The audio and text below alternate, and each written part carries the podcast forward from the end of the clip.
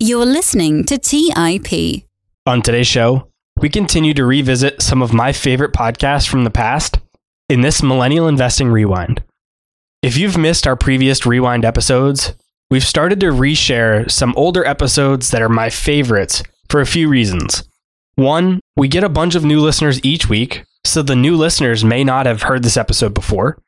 Two, even if you've been listening for a while, you may have missed this episode when it originally came out.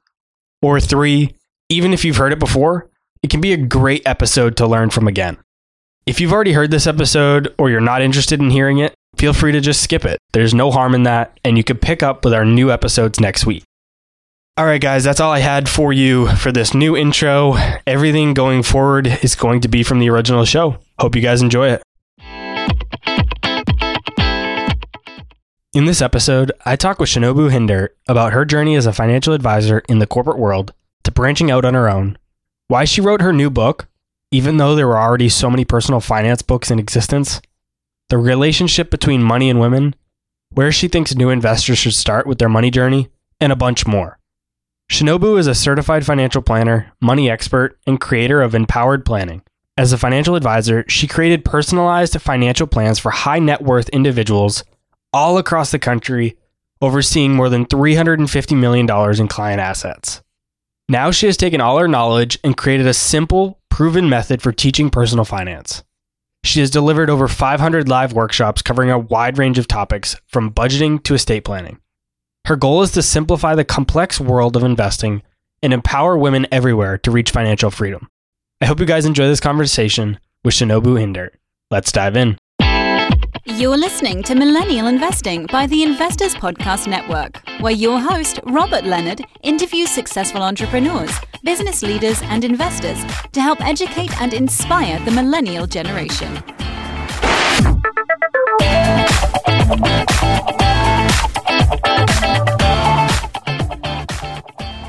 Hey everyone, welcome to the Millennial Investing Podcast. As always, I'm your host, Robert Leonard, and with me today, I have Shinobu Hindert. Welcome to the show. Thank you. I'm excited to be here. Tell us a bit about your background and how you got to where you are today. Sure. Well, I'm a first generation American. So my father was born and raised in Kenya in Africa. My mom was born and raised in Japan. And they had come to the United States to essentially be together. And my dad had lost his parents from an early age. I had to become financially independent early on. And as I was growing up, my dad was made it very clear that we didn't have relatives in the United States. So it was really important for him to share kind of everything that was going on in their lives, the good, bad, the ugly, and especially with finances. And he and kind of sit me down when I was really young and just say, you need to know how to make it on your own because he had lost his parents. So when I went to college and I was studying economics, I'm like, well, how do you work with economics when you graduate? And I was kind of looking around like, I don't know where I fit into the corporate world and got an internship at Smith Barney, which is now Morgan Stanley. And I loved it. I thought it was really cool. Every day was different. I actually worked for a commodities desk at a time. So I was taking orders from them and we'd get these certificates that smelled like coffee because it was from a coffee guy. And I just thought it was really interesting because even though my dad was careful in teaching me and my mom about money, I didn't know anything about investing. So it was kind of this whole other world to me. And I was sitting there going, wait a minute.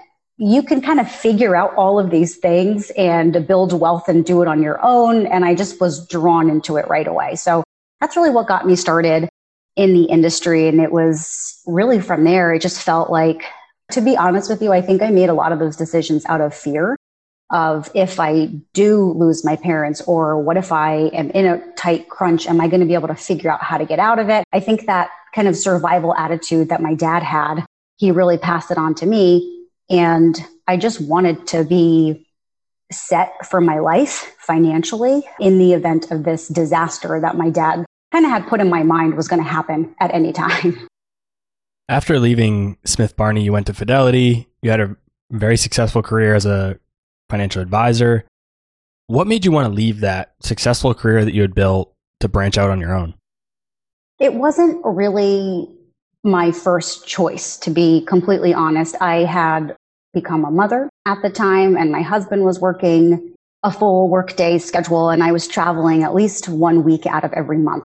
And when we looked at getting care essentially for my son, it was kind of ridiculous where we were going to need to have someone come at 6 a.m. or 6.30 and then have someone there afterwards.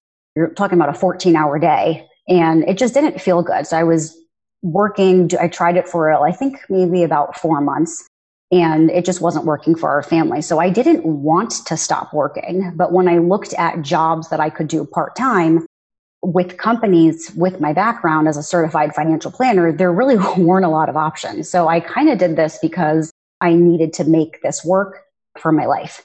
And when I had stopped working, my phone blew up. I had friends from all over because I had grown up in the East Coast, moved to the West Coast, and people knew I stopped working and they were just asking me personal questions about finances like, Hey, I'm trying to buy this house and this guy's telling me this. Could you take a look at something for me? And I know you used to invest. What should I be investing in? Just a lot of these questions were coming up. I was having these really fun conversations. Well, fun for me.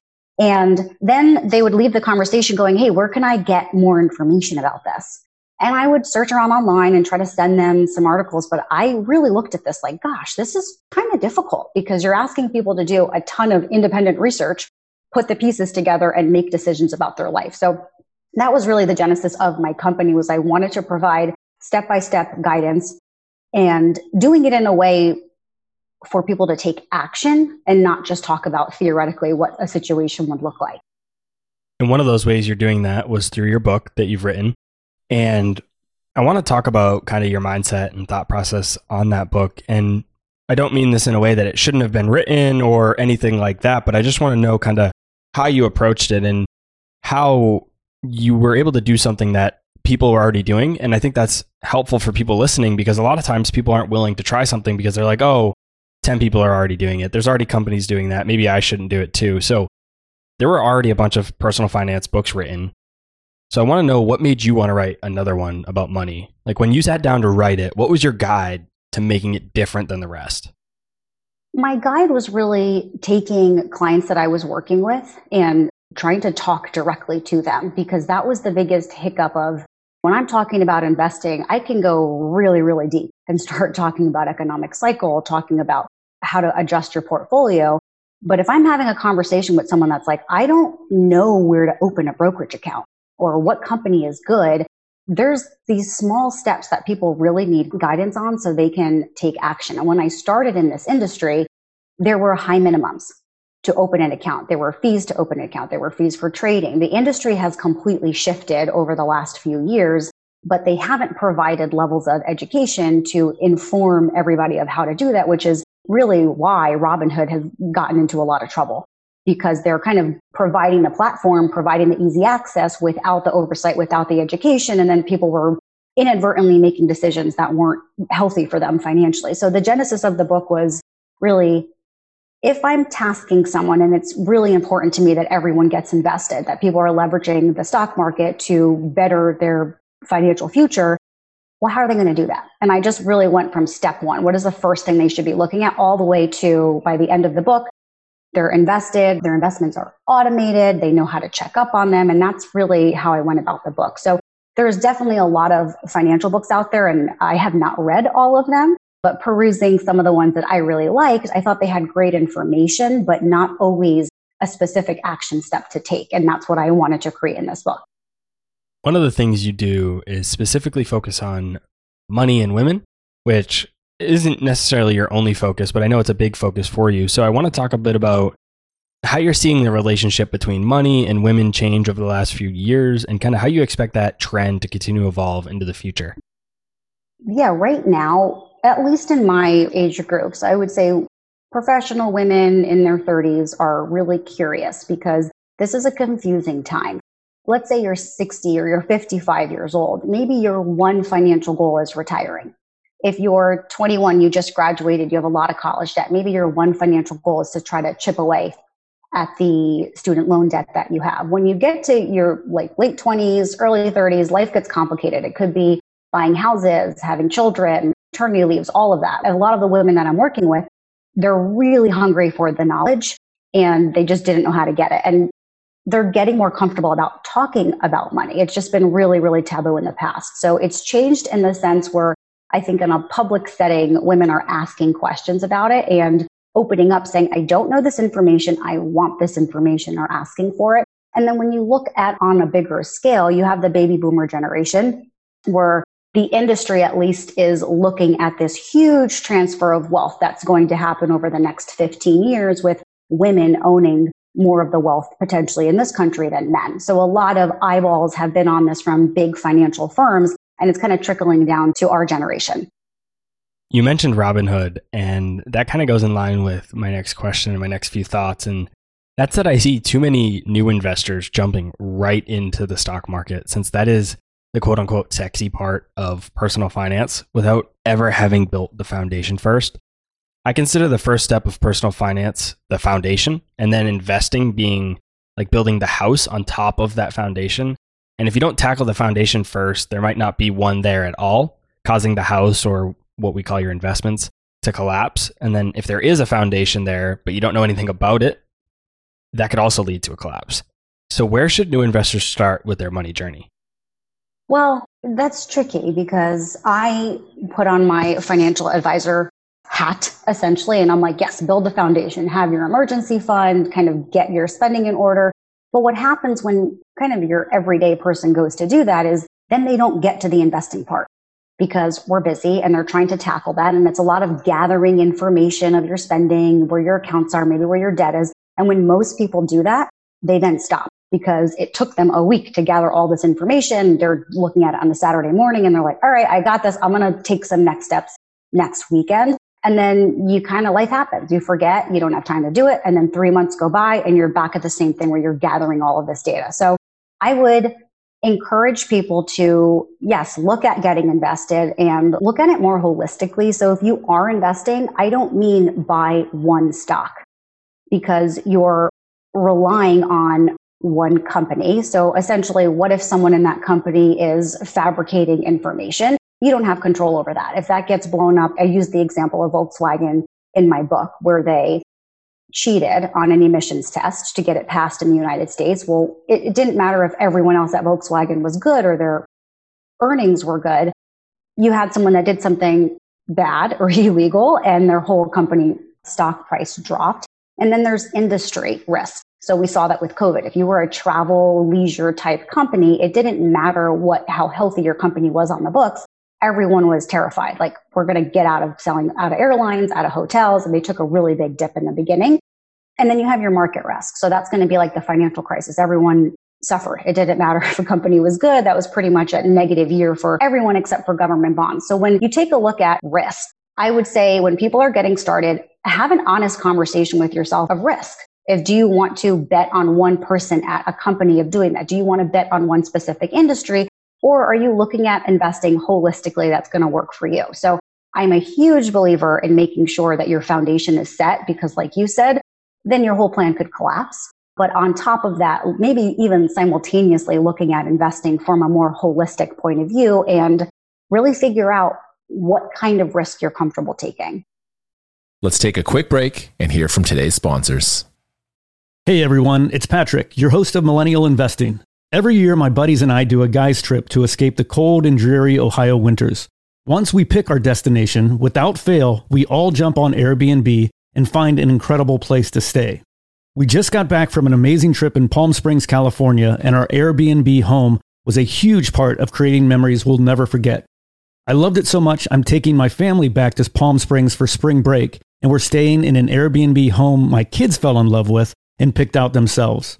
While I was there, I had the realization that my own home could be an Airbnb.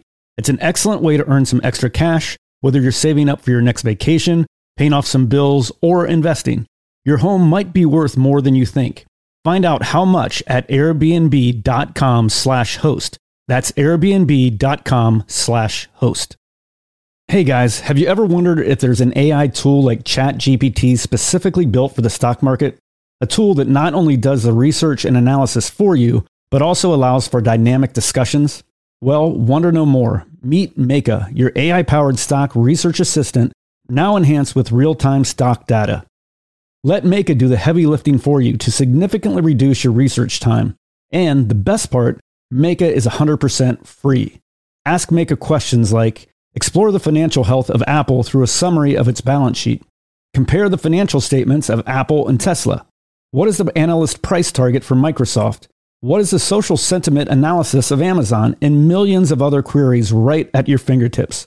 Visit Meyka.com. That's M E Y K A.com. Buy low, sell high. It's easy to say, hard to do.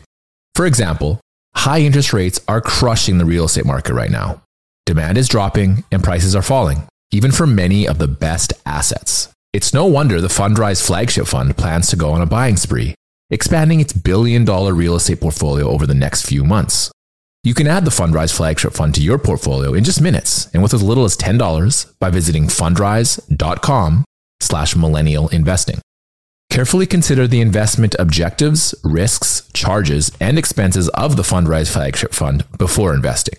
This and other information can be found in the fund's prospectus at fundrise.com/flagship. This is a paid advertisement. All right, back to the show. While we're building that foundation, one of those pieces is a budget. So how can a budget allow people to actually live a better, happier lifestyle rather than making it feel constricted? That's a great question because I talk about this all the time in my book and my courses with clients of budgeting. I look at it like your lifestyle guide rather than this restrictive budget. And the reason is most of the goals that we have in life, there's a financial element that we need there to back it up, whatever it is that we want to do. If you meet someone and they're like, it's my dream to take 12 months and just travel all around the world, well, you need money to do that. If you want to own two homes so you can have a mountain house and then one where you have reception and service. Again, there's financial backing that needs to go underneath that. So I look at it like jot down what kind of life do you want to have? What do you want to have in your life? And it's completely okay to change that. But once you start to do that, you can back into that and say, okay, if I want to take an international trip, for me, that's really important. All of my family lives overseas.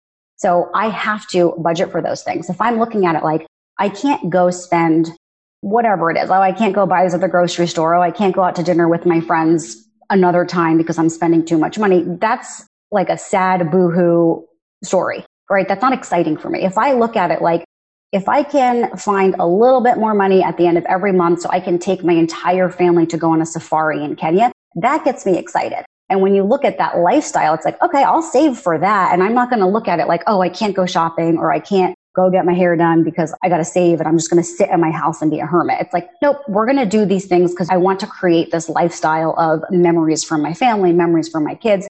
So I'm really looking at the budgeting, like finding out what your drivers are in life, what your passions are, and then building your finances behind that.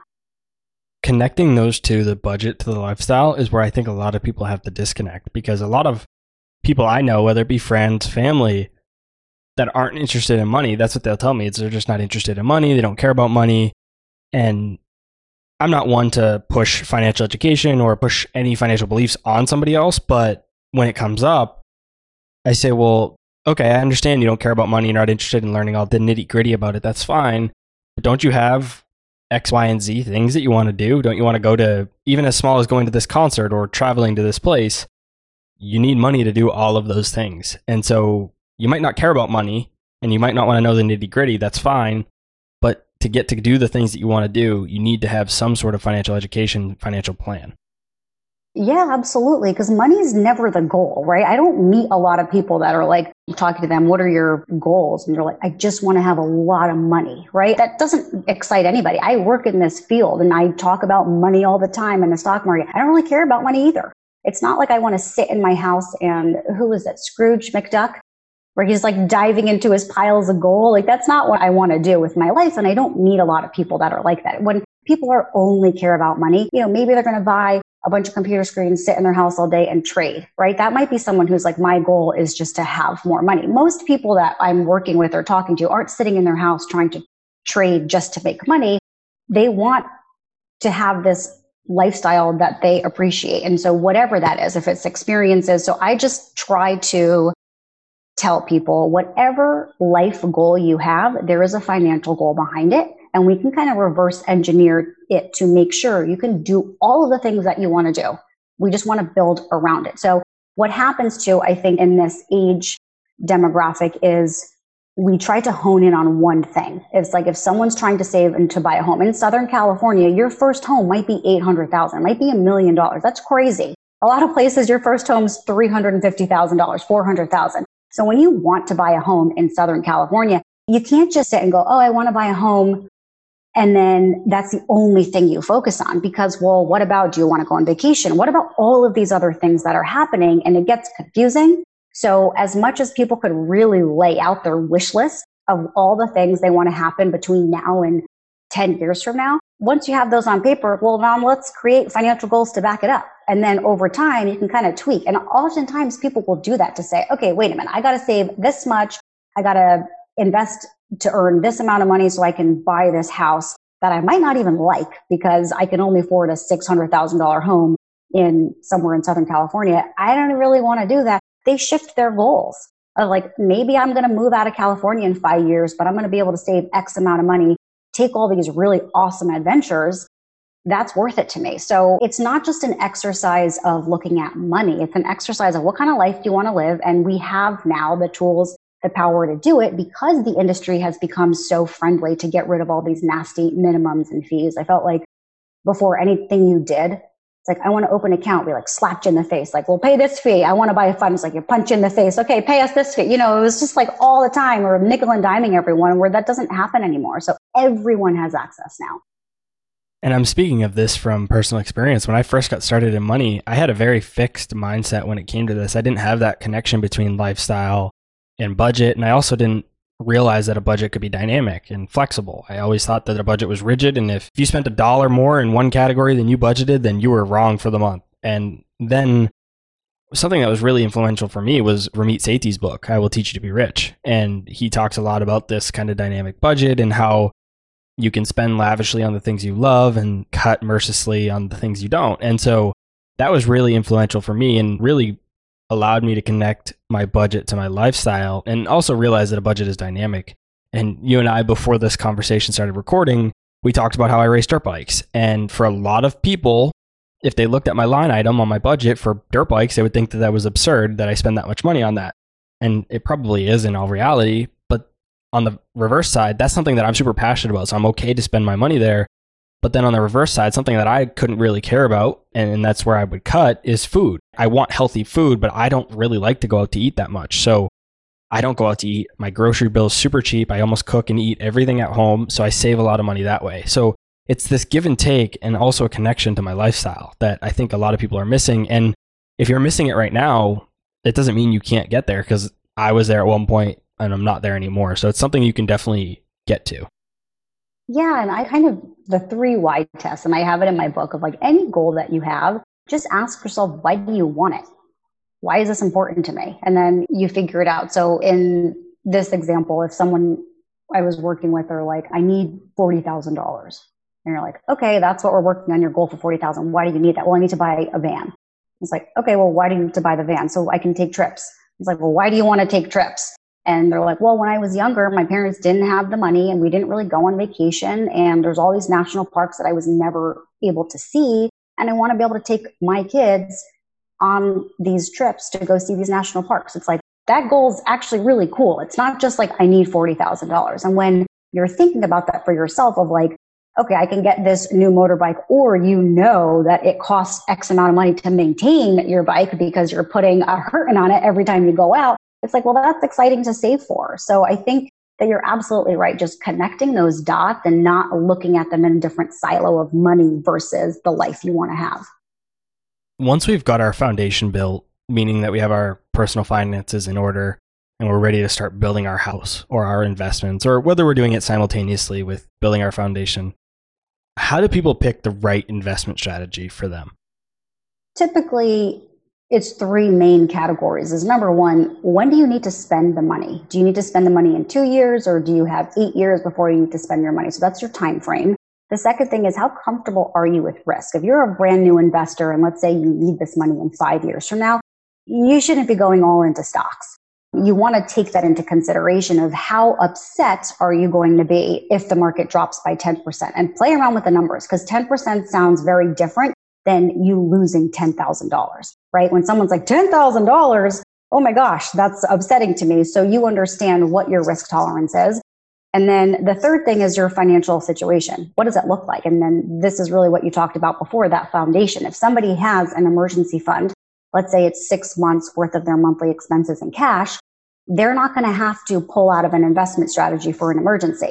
If someone is doing this simultaneously and they're getting started with investing, but they don't have any, or they're in the middle of building an emergency fund, well, their investments should be more conservative, meaning having less stocks because they might have to tap this money if they run into an emergency. So really piecing those three things together. When do you need the money? How comfortable are you with risk? What's your financial situation? to understand how much stock exposure you should have. And I would lean on if someone's getting started either mutual funds or exchange traded funds that are already diversified, meaning their asset allocation funds, like having a portion of the fund in stocks, a portion of the fund in bonds. And every major company offers their own version of this. So I would just dig into that a little bit more. So you're not placing a bet of saying, okay, I want to get started with investing. I haven't done this before. I'm only buying one company. Let's say I only want to buy Apple or I'm only going to buy in one industry. You want to stay away from that if you're getting started, just really having a more broad look at the overall market. Would you say target date funds are a good option for a lot of new investors who are just getting started and might not know where to put their money? Yeah, absolutely. That's why they were created. A lot of people, when they were working for large corporations, these target date funds didn't exist. So people were going and let's say you had an option of 30 different funds you could pick from, right? You might get someone that, and I see this all the time, where they buy a fund that says large cap fund and they're like, large cap? Okay, that sounds good. I'm going to buy some big US companies. And then they're buying another fund that says growth fund. And they're like, oh yeah, well, I want to grow my money. I want to buy this growth fund. And then they have a fund that says S&P 500 and they're like, I'm familiar with that. They buy it.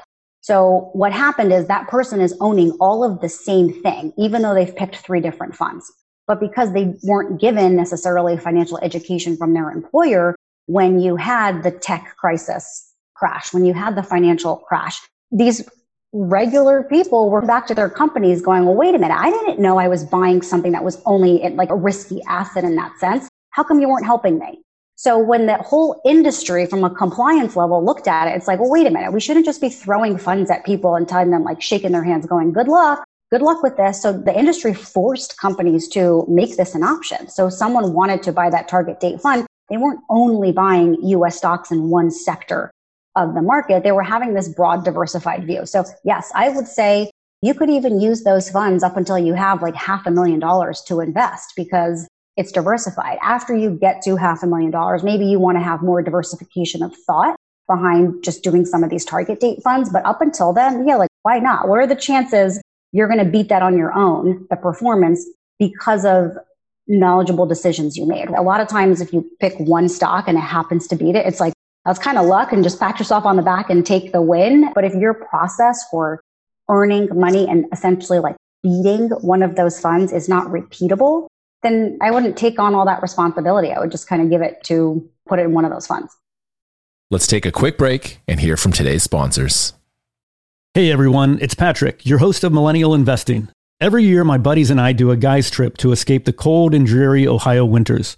Once we pick our destination, without fail, we all jump on Airbnb and find an incredible place to stay. We just got back from an amazing trip in Palm Springs, California, and our Airbnb home was a huge part of creating memories we'll never forget. I loved it so much, I'm taking my family back to Palm Springs for spring break, and we're staying in an Airbnb home my kids fell in love with and picked out themselves. While I was there, I had the realization that my own home could be an Airbnb. It's an excellent way to earn some extra cash, whether you're saving up for your next vacation, paying off some bills, or investing. Your home might be worth more than you think. Find out how much at airbnb.com slash host. That's airbnb.com slash host. Buy low, sell high. It's easy to say, hard to do. For example, High interest rates are crushing the real estate market right now. Demand is dropping and prices are falling, even for many of the best assets. It's no wonder the Fundrise flagship fund plans to go on a buying spree. expanding its billion dollar real estate portfolio over the next few months. You can add the Fundrise flagship fund to your portfolio in just minutes and with as little as $10 by visiting fundrise.com slash millennial investing. Carefully consider the investment objectives, risks, charges, and expenses of the Fundrise flagship fund before investing. This and other information can be found in the fund's prospectus at fundrise.com slash flagship. This is a paid advertisement. Hey guys, the Range Rover Sport leads by example. It's got powerful on road performance and commanding all terrain capability and combines assertive on road performance with the signature Range Rover refinement that you'd expect. The third generation Range Rover Sport is the most desirable, advanced, and dynamically capable one yet and redefines sporting luxury. It's got advanced cabin technologies such as active noise cancellation and cabin air purification, which offer new levels of comfort and refinement. The purposeful cockpit like driving position sets the tone for a focused interior that promotes exhilarating driver engagement. Award winning Pivi Pro infotainment is at the heart of the experience and provides intuitive control of the vehicle systems. You can also enjoy a dynamic drive in total comfort with optional 22 way adjustable, heated, and ventilated electric memory front seats with massage function. Design your Range Rover Sport at LandRoverUSA.com. That's LandRoverUSA.com. All right, back to the show. Do you have a concern with those funds in regards to their fees? They're typically a little bit higher fee than you could get in, say, an S&P 500 fund from Vanguard ETF, maybe, or even just a Vanguard broad diversified bond fund or ETF. So, do the fees with target date funds concern you at all? No, I mean, if you're staying under 1%, like let's use the Vanguard, for example, they have target date funds based off of their index funds. So you could buy that and it's a fractional, you're not even paying half a percent to get into something like that. So again, the industry has just become really competitive from a fee standpoint that 15 years ago, that wasn't an option. Today it is. I know this next question is difficult to answer without any bias given your background, but when it comes to all aspects of money, personal finance, investing, insurance, all of it, where does a financial advisor come in? Is a traditional financial advisor really needed for everyone? I mean, I don't think so. I mean, another reason I created this company is because not everybody has access to a financial advisor. So in my previous life as a financial advisor, I couldn't really take clients that didn't have half a million and at one point a million dollars or more to invest. So even if I met someone that has owns, let's say they own two properties free and clear in Southern California and their net worth is two and a half million and they came in and they're like, Chanel I need to talk about all these things. Unless they were able to that day invest a million dollars or a half a million dollars or more, I couldn't even work with them even if someone's like, well, but I have all these assets, like, well, great. I don't get paid to talk to you about money over there. I get paid on assets that I'm managing that are under my management. That's why we didn't charge a fee for financial planning because it was kind of considered this all inclusive fee of their financial plan. So just hard for people to get access to a financial advisor. If you are accessing it on your own and you don't meet account minimums, then you might be paying. I met a lot of people that pay $5,000 for a financial plan or they're paying $2,500 and they only get to meet with this financial planner twice. So I do think that financial advisors are a great avenue for people to go through if it includes a financial plan, but not everyone has access to it right now. So if you don't have access to it, then you have the ability, and I merely created this book for people to be able to do it on their own up until a certain point. I think it's always important to look at your situation holistically, no matter how old or young you are, because for me, for example, I have a hard time getting life insurance now. And when I started in this industry, I worked for a big company. Then I went for another big company and they give you these group life benefits. And so I never went out on my own to get separate insurance because I'm like, well, I have really good life insurance with this company. Now I have two kids and I actually cannot get life insurance that's not something I thought about when I was in my early 20s. Like, I need to take out a separate life insurance policy. If somebody would have talked to me to say, like, are you sure you're going to be working for this big company because you might not have access to this later?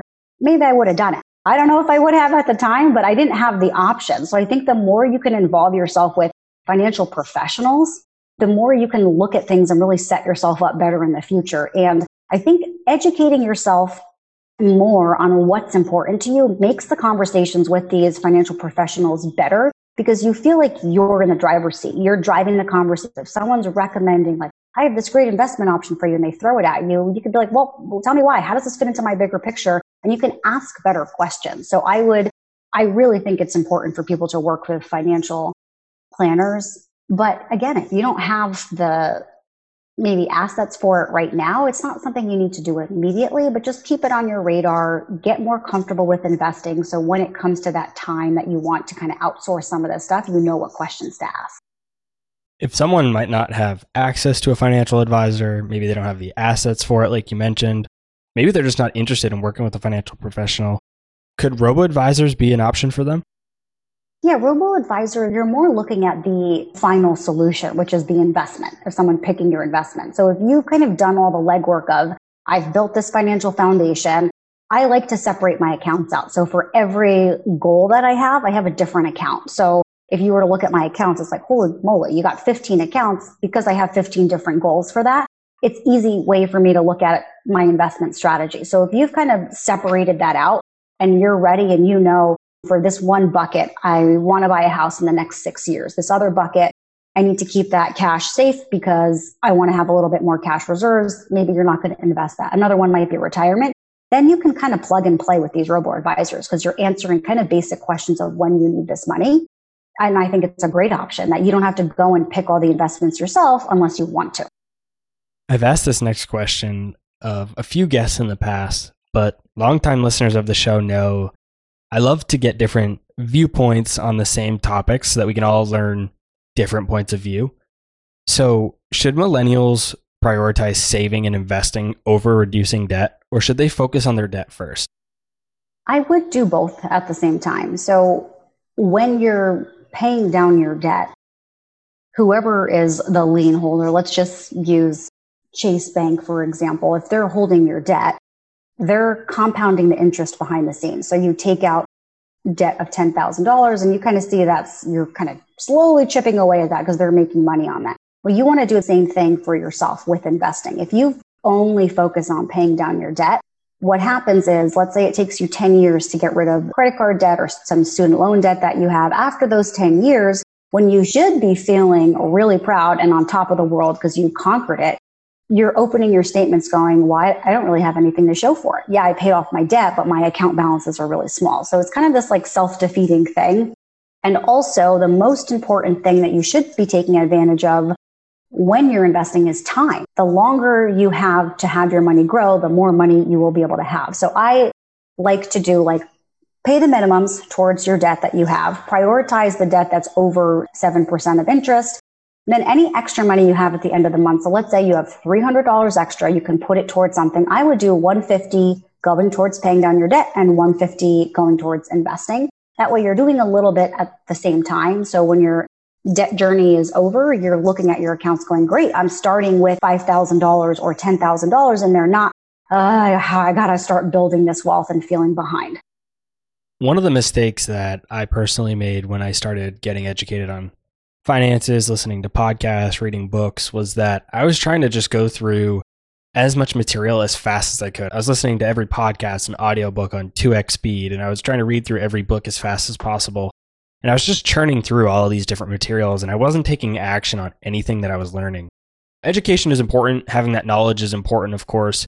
You eventually hit a point where you know enough and you need to take action. And so, what I really encourage listeners of the show to do is to take action on what we've learned in a given episode. So before the listeners turn on the next episode of their favorite podcast or they get distracted with something else that they have to do, what is one action they should take after listening to this episode? If someone is a completely new investor, the first thing I would do is go open an investment account. It's called a brokerage account at any large firm that you're familiar with just to see what that's like. Have that account open. Even if you can only put $10 in it, just do it because it's much easier when you come into money that you can literally swipe on your phone or click a button to get started. If you wait and then you get this, let's just say a bonus check or unforeseen money coming in, what are the chances that you're going to stop what you're doing, go online, open an account, move money over? You're probably not because life just moves very fast. So just open the account, establish it, and like that is a huge first step. If someone's already investing, I would encourage them just to increase how much they're investing by like 1 to 3% by the end of the month and just see what that feels like. I really like that first point because it removes the friction. And you're right. If you get that little bonus or you get a gift from somebody or whatever the case is, and then you have to go open that account, let's just say you're super strong willed and you're able to do it, you go open the account. That can take a couple days before the money's actually out of your account. You might see that $1,000 sitting there with all the intentions of putting in the investment account, but then you're like, oh, those shoes look nice. That laptop looks nice. And now that thousand is only 700 to invest instead of the full thousand that you were going to invest. So I really like that action tip. And of course, if you already are investing, increasing your investment is a great piece of advice as well. As we wrap up the show, I want to give you a chance to tell the audience where they can go to connect with you. Yeah, my website is www.empoweredplanning.com. I hang out a lot on Instagram. I try to give these educational videos based on people's questions, and that's empowered underscore planning. And then my book, Investing is Your Superpower. If I would start there, depending if you like to read or watch videos, you can always start with the book just to get a feel for my style. I'll be sure to put a link to all your different resources in the show notes below of your favorite podcast player for anybody that's interested in checking that out. Thanks so much for joining me. Thank you. All right, guys, that's all I had for this week's episode of Millennial Investing. I'll see you again next week. Thank you for listening to TIP. Make sure to subscribe to We Study Billionaires by the Investors Podcast Network. Every Wednesday, we teach you about Bitcoin, and every Saturday, we study billionaires and the financial markets. To access our show notes, transcripts, or courses, go to theinvestorspodcast.com. This show is for entertainment purposes only. Before making any decision, consult a professional. This show is copyrighted by the Investors Podcast Network. Written permission must be granted before syndication or rebroadcasting.